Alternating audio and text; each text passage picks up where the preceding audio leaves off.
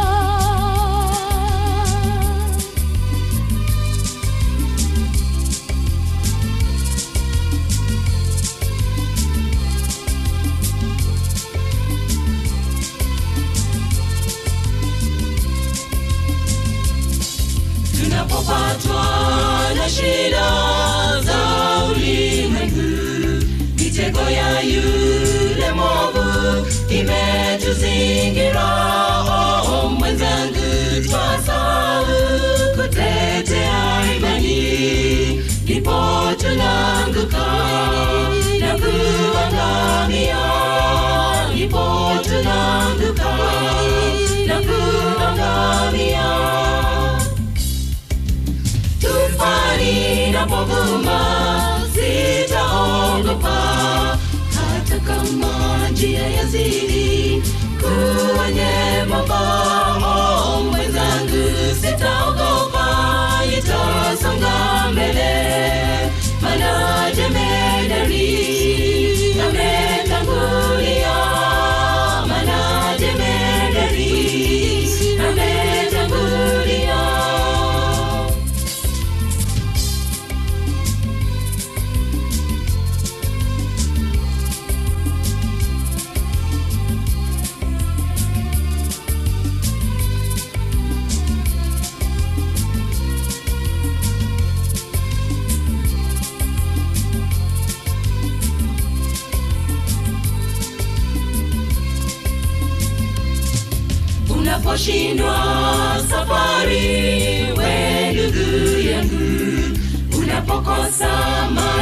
Marafiki na kuhangaishwa we mwenzangu. Usisahau kutetea imani. Mana bwana wetu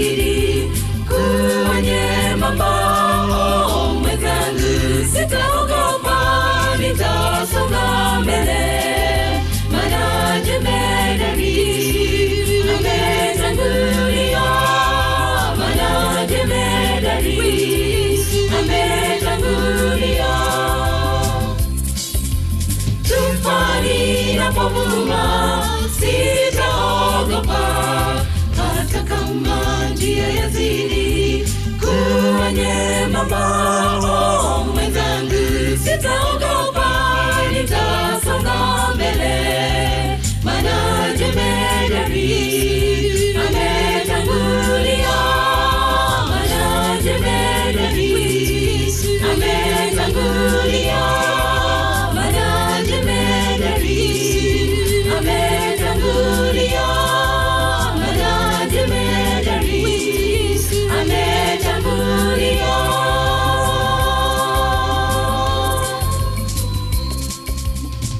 is now time to welcome the in Living Sound to share with us.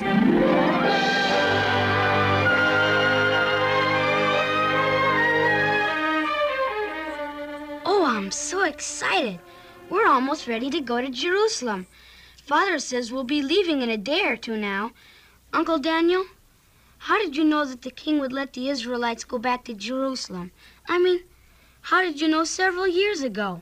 My father says you've been saying for years that just about this year we could go back. How do you know? How did you. Wait, wait, wait. I heard you. Oh, how did I know? I knew because Jeremiah the prophet told us so.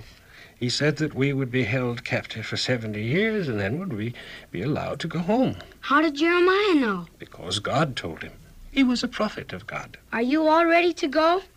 Will you travel with us? Please do. Father said you could. Will you? Please? No, I'm afraid not, child. Oh, Uncle Daniel, why not? Child. All my heart cries out to return to Jerusalem. For you see, it was my home before Judah was conquered by Babylon. I was carried here as a prisoner of war. and Though I've been treated kindly, first by the Babylonians, then by the Persians, I've not been a free man. Oh, yes. Yes, my heart aches to return. Then why don't you come? Please come with us, Uncle Daniel. I'll help you get ready. Son, do you remember last week when you raced me to the stable? Yes. I got there and ran back, and you weren't even to the big fence. That's 'cause you're old. Yes. Too old for the long journey. Too old for the work of rebuilding the house, city walls, the temple. I couldn't be of any help in Jerusalem. But you've already helped by getting other people anxious to go, even if they were born here in Babylon and never saw Jerusalem. The prophet Jeremiah helped too, didn't he? Because God told him when we could go. Yes, he did. Imagine knowing what was going to happen before it happened. Uncle Daniel, you're a prophet. Did God ever tell you about anything that was going to happen? Well, of course. Don't you remember when Nebuchadnezzar had his dream? Oh, I remember about his dream and about the hand that wrote on the wall. But those things happened to somebody else first. Has God ever told you something first? Yes, yes, he has. Oh, how exciting. What did he tell you and why haven't you told the people? Are you going to tell them? Are you? Now, wait, wait a minute. One question at a time. First, God has given me visions or dreams that I didn't understand. I didn't want to tell the people until I understood what the visions meant. So I've spent a great deal of time in prayer and study trying to understand. And you figured them all out? No, no, I haven't. But one day, God sent an angel to me, and he did tell me the meaning of some parts of my vision. You really heard an angel speak? Oh, tell me about it. Well, it was like this. I was praying. O Daniel, I am come to give thee skill and understanding, for thou art greatly beloved. Therefore, understand that from the going forth of the king's commandment to restore and rebuild Jerusalem shall be seven weeks and threescore and two weeks. Then shall Messiah the Prince stand up.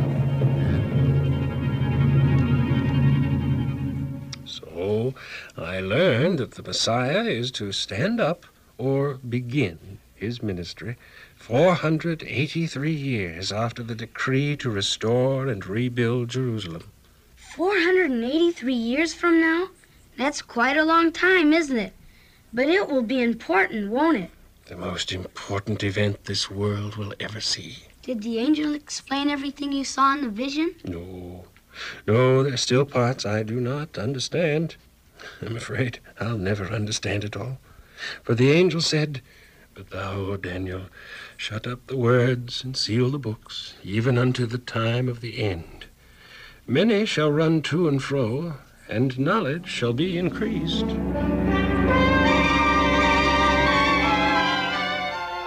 History has recorded how wonderfully all this came true.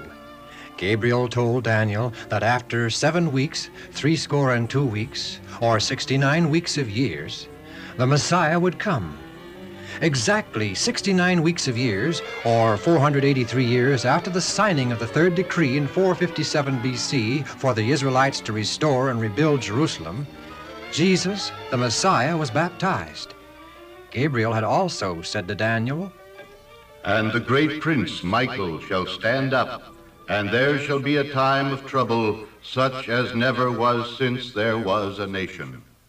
And at that time thy people shall be delivered, every one that shall be found written in the book.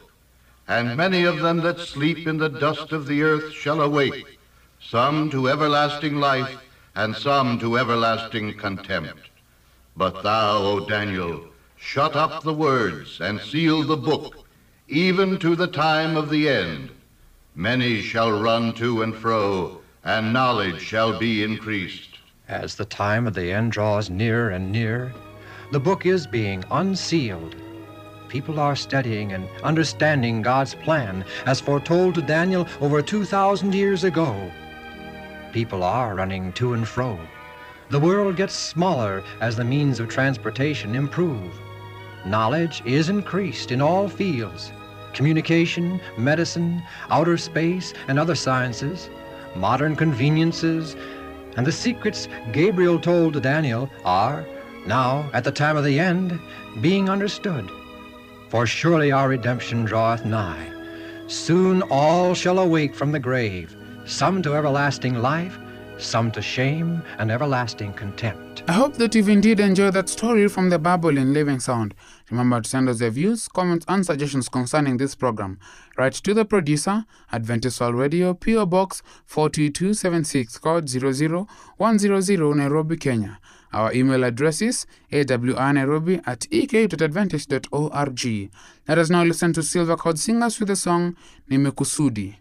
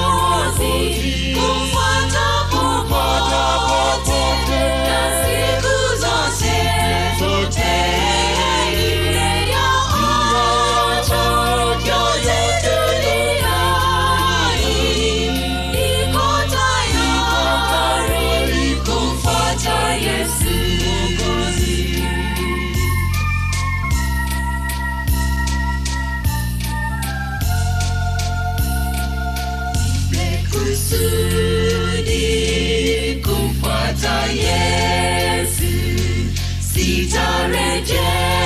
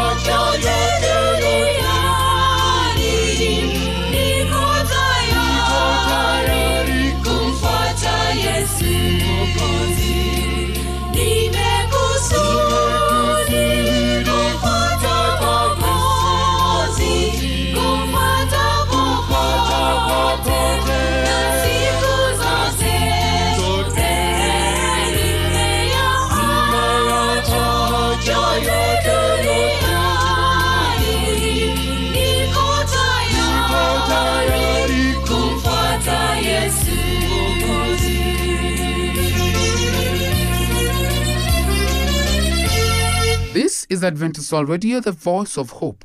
I hope that you're enjoying the show from wherever you are. It is now time for the Bible segment. Welcome, Sister Becky.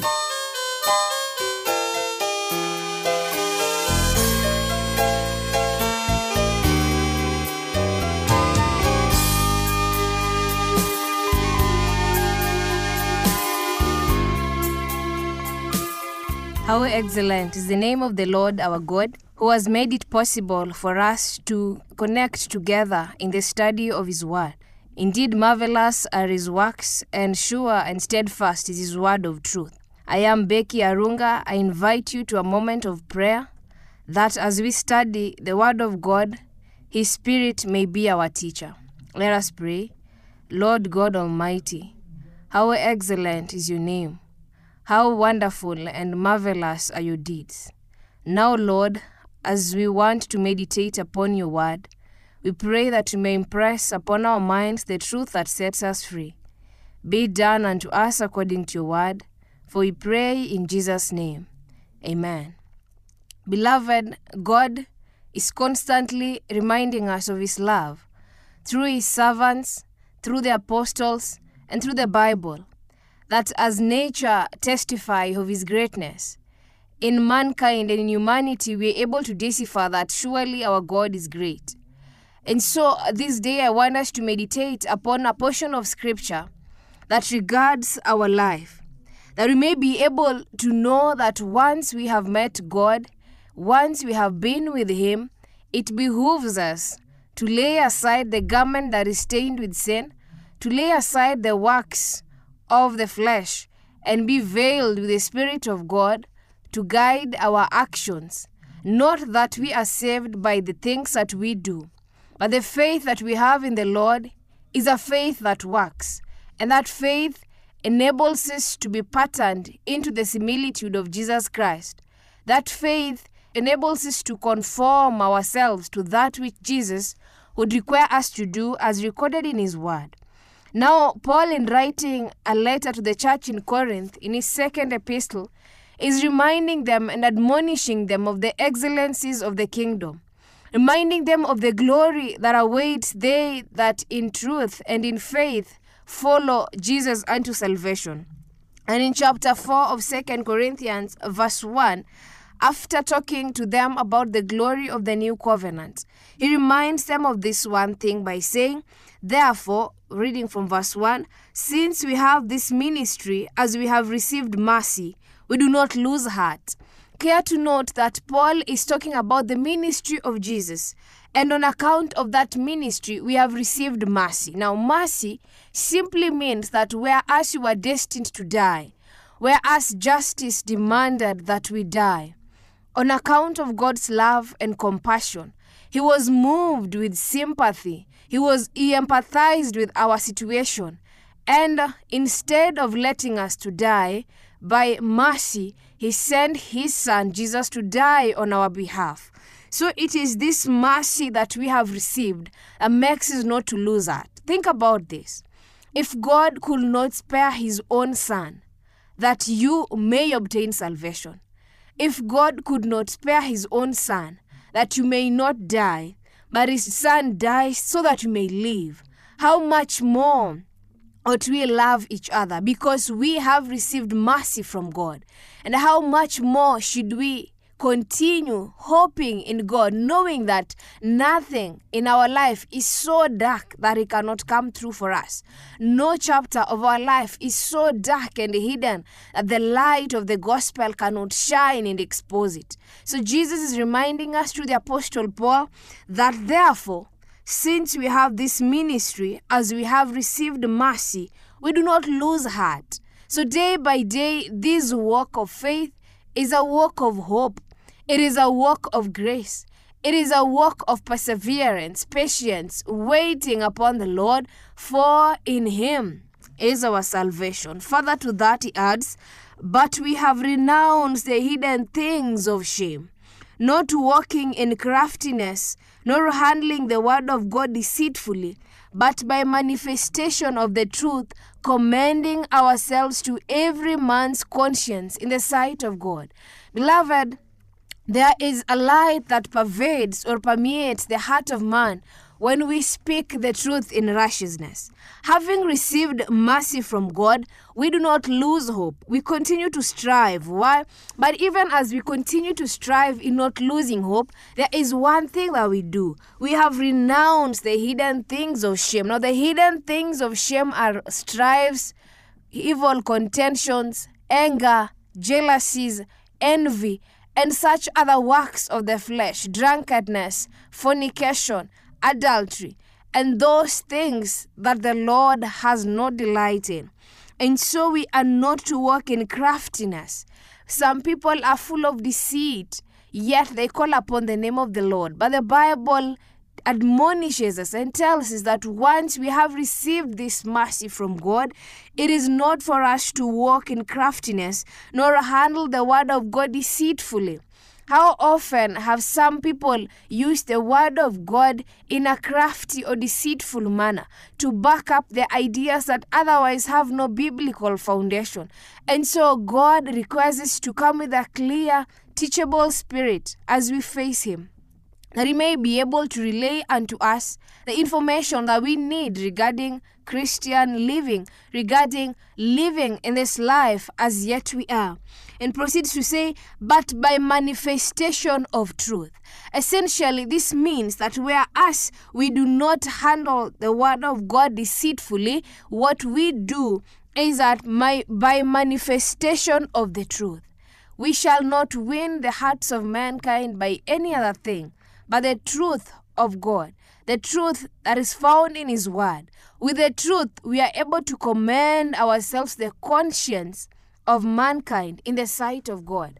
I do not know how you have encountered people who are rebellious of the Word of God, but one thing that stands out you can do nothing apart from the truth. You cannot go against the truth, for it is always there. There are many things in life that we do not understand. There are details that tell stories. There are several answers beyond our reach, but someone always knows, and that person is God. He has made it known in His Word. The thing about the truth is that it shall always be there. You only need to know where to find it.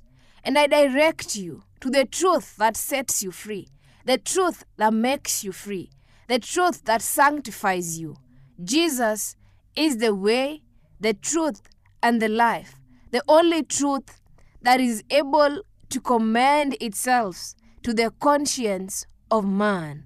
That is God Himself. He is able to teach us because, Father, Paul says that, but even if our gospel is veiled, it is veiled to those who are perishing, to mean that they that have not believed in the gospel of Christ unto salvation are not able to understand the things of God. But we pray daily. Beloved, I pray to you that the Lord may give you an opportunity that as you study His truth, your conscience may be sharpened to behold the things of God. How I pray that may the Lord keep you safe and enable you to keep trusting, keep serving, and keep worshiping Him in the beauty of His holiness. Shall we pray? Thank you, everlasting Father. You are our Lord and our shield, our defense and comfort. For this word we give thanks. And I pray in a special way for my dear listener may sharpen his mind to be able to understand your truth in his entirety as you sanctify him. And once you've done that, Lord, I pray that you may give him strength to share this message of truth to the people around him. This is our prayer, Lord, believing that you've answered it. In Jesus' name, amen. Thank you for finding time. It has been a blessing being in God's presence. May He keep you safe till we meet again. Be blessed.